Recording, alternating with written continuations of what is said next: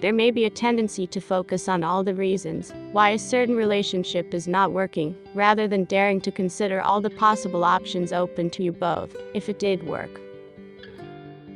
The current planetary energy encourages a little creative conflict, but it will not help if you are determined to concentrate on the details, rather than the bigger picture.